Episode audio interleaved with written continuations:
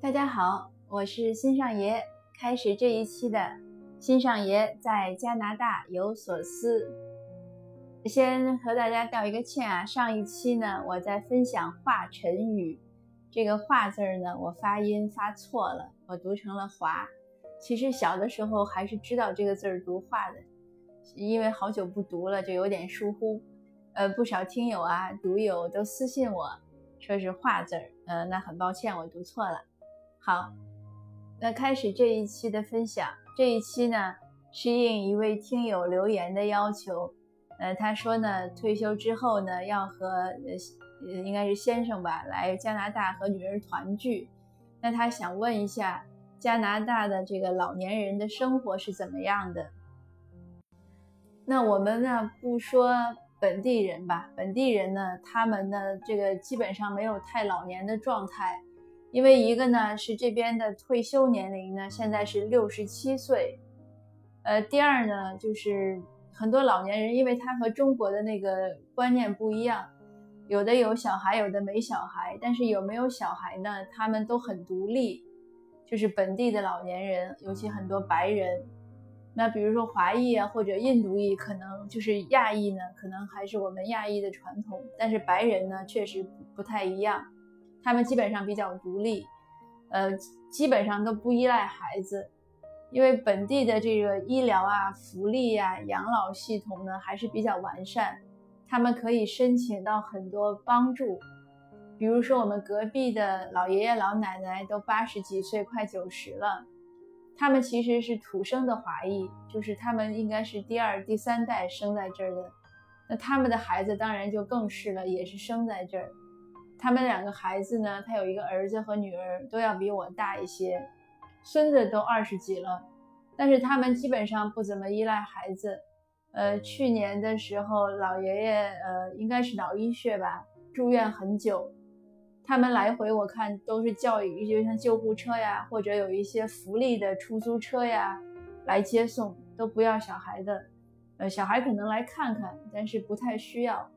那我看到他小孩照顾他，就是下雪天的时候，孩子或者孙子来帮他铲雪，其他时候他们全部都是很独立的。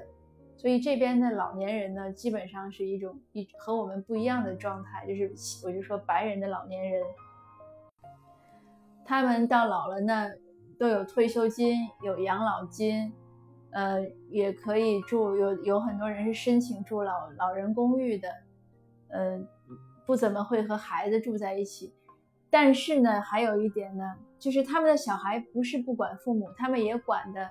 我也经常在超市里看到孩子有的推着轮椅就带父母买菜。那我也在文章中写过，我觉得如果我们华裔父母就是推着父母出来买菜呢，那父母基本上是不不表态的，都是孩子买什么就算了。但是他们我注意到呢。他们是本人要表态的，他会指这个指那个，孩子去给他拿过来。那当然了，付款的时候，大多数也是他们自己付，但是也有小孩会抢着付账的。但因为这个财务嘛，他们之间还是比较明细，所以呢，这边的老年人是这样的状态。呃，很多老年人退休之后呢，还会再去再就业，或者去做义工。我以前在我们这边有一个百货公司叫 Sears。呃，在他那边做一些网购，有的时候就是从网上买了去取货。他那个取货的那个办公室里的人，真的都是鹤发鸡皮，我都猜不出来有多少岁。我觉得至少是七十以上，因为我买过几次，然后还有退换货，所以有一段时间大概连着去了十来次，每一次都看到不同的老奶奶在那儿服务，就颤巍巍、颤巍巍的，但是他也在那儿工作。他写字那个手都有点抖了，但是他也在工作，所以他们是那样的一种状态。那还有他们很多就会开着那个房车去旅行，加拿大呀、美国呀来回穿越。呃，我还采访过一对老夫妻，他们退休之后呢，就去非洲做慈善，因为他们是基督徒，他们跟着教会的组织去那边，呃，募捐学校啊，做这样的慈善。总之呢，这边的老年人的生活呢，还是很丰富的。我也见过有老年人讲，就是当时他那个房子很值钱了，然后别人就问他说：“你怎么不卖了，就可以去夏威夷养老？”他说：“那干嘛呀？我很喜欢这儿，我每天都可以和邻居去喝杯咖啡，聊聊天，所以这是他们的生活方式。”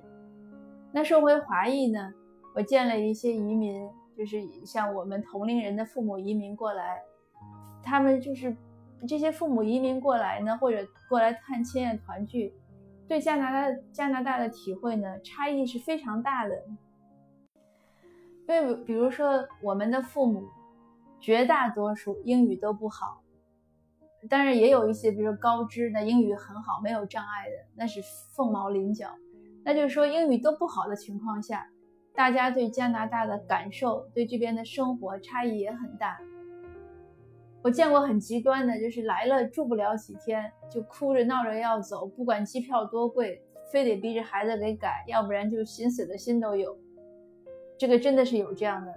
因为这边有的时候冬天下雨嘛，他觉得闷，而且有的人呢，在国内呢生活很热闹，比如说很多呃下属呀、朋友啊过来看他，他每天可能和人去打麻将呀、聊天，过来一下子适应不了。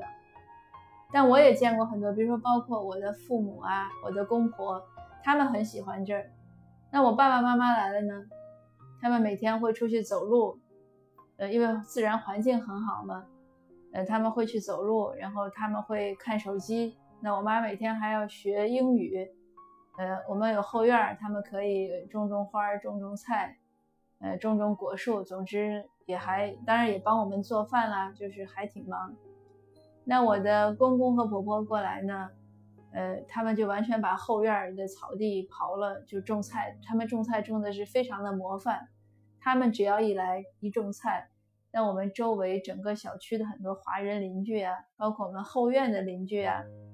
就都是慕名而来，有的来看，有的来观摩，有的来这个就是要点菜苗呀，或者交换一下，呃，还是很不错的。而且我婆婆很这个社交能力很强，因为我公公婆婆都是农民嘛，他们当然更不会英文。那我我隔壁的老爷爷老老奶奶是土生的华人，他们不会说中文。那我很惊奇的是，我公公婆婆，尤其我婆婆，她能隔着篱笆，他就送我们种的菜给隔壁的老人家，他们也可以交流，我都不知道他们怎么交流的，但是都还挺愉快。所以这是他们的状况，他们也很喜欢在这儿，但是冬天确实是个麻烦，因为冬天下雨种不了菜，那老两口就打打牌呀，比如做做饭呀，就也就这样，不如夏天舒服。我见过最杰出的一位老人家是我的一个邻居，我叫他方伯伯，他来的时候应该已经六十几岁了，他来了已经十多年了，比我来的时间要长得多。他是退休之后和太太一起过来跟女儿团聚，来了之后呢，方伯伯学了车，呃，他也去学简单的英语。刚开始六十几岁的时候呢，呃，他们当时在另外一个省，他们就去那些那个农场里打些散工，也活动身体，也喜欢种菜。然后搬到这边来呢，呃，他们喜欢钓鱼，还有很多鱼友。啊，方伯伯还应征到像 Costco 呀，就是那个好事多，因为有那种呃让人品尝的摊位，他去那边去打工，当然都是 half time，就是有活就去，就不会忙。他很好，他因为上大学的时候他学的是俄语，所以我们这边也也有不少的俄罗斯的移民，他有时候还可以用俄语跟人家交流。他去图书馆看书看报，呃，也是在后院种菜。就是非常非常忙。我上一次我刚来的时候，他那个方伯伯带我和小孩去采蓝莓呀什么的，我就跟他聊天，他就讲说他可能连着七八年都没有回中国，因为太忙了，没有时间回中国。他们的生活完全是可以独立的，就是他虽然英语不好，但是他会开车，所以就像长了腿一样，非常自在。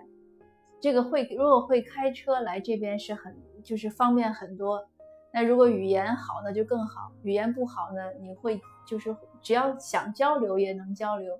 我还有一对朋友，那个他们的爸爸已经八十多了，那就更不会英语了，也不会开车。老爷子也喜欢钓鱼，他就坐公车，周围的那些钓鱼的点儿他都去。他会事先抄好了，就是他能力很强，他会抄好了地址啊，在哪儿下车。他在隔壁的城市住，他有时候还坐车来我们这边超市买菜，因为我们这边有华人超市。那八十多岁的老爷子，他也和人交流，他怎么交流呢？他儿子有次就给我们讲，说他们一群鱼友，因为这个老爷子岁数最大，然后他们就旁边的不远有一个韩国的老先生在钓鱼。他们就说说，哎，你说那个老先生有没有你岁数大？然后这老爷子说，你等着我去问。他怎么问呢？他们好像是有那个公交卡，是有老年，就是有是有有老年人的证件上面的有有年龄显示。因为两个人过不没有办法交流啊，都不会英语。然后这个老爷子呢就过去跟那个老先生打个招呼，然后就把自己那个证一掏出来，让人家看，他指指他的年龄。那个老先生就明白了，然后也 掏出来一指，哦，那个老先生好像比他小一点，那，他就很得意，回去跟他讲，跟大家说，我问了，他比我小一点，就是这样。所以很多这样的事情，那也很好玩。那我想说的是什么呢？就是来这儿能不能过得好，在我看来，完全在于自己的心态。你的心态不一样，你的做事的方式就不一样，努力的程度就不一样。你看待生活、看待一些所谓的困难的这种切入点就不一样。那这边也有一些老年人唱歌呀、跳舞呀、打麻将呀、打太极呀，也有很多这样的活动。我也见到在我们那个 center 就商场里面，因为这边下雨嘛，那他就白天就是商场很早不商铺不开门的时候，那个商场是开门的。我见过有很老的那个，就是中国的老年人在那领头教大家太极拳，那很多其他族裔的白人呀或者印度裔都在跟着学，也不需要语言沟通，放个小录音机也挺好。还见过他们跳广场舞，那很多其他族裔的年轻人都跟着跳，反正大家都乐乐呵呵的。那我想呢，关键的就是初心发心，如果愿意过来住。那你就要适应这边很多你所谓的不习惯，那去找一些便捷的事情，因为这边你像运动呀、空气啊、这种环境呀都很好，购物也也没有大问题。坐车你就是想办法总是可以。像我爸妈在美国的时候，他们能自己从就是坐一路坐车穿越好多城市去旧金山，这个我都觉得我做不到，他们两个都可以，英语都不会。我不知道他们怎么能做到，那我他们也觉得没有太难，所以还是心态。那我也想对那位阿姨讲，我觉得和孩子在一起生活呢，应该是很幸福的。那作为父母呢，呃，如果能坚强、够乐观，呃，有足够的热情，来这边生活呢，不是问题。这样呢，可以给孩子更多的心理上的支持，自己呢也能享受到。很好的就是老年的退休生活，我觉得应该是个双赢的事情，那就是祝福吧，祝福那位阿姨和叔叔过来的时候也能过得幸福。嗯，那今天的分享呢就到这儿，呃，谢谢您的收听，我们下次见。如果您还有什么问题呢，也欢迎留言，我们可以一起来讨论。谢谢。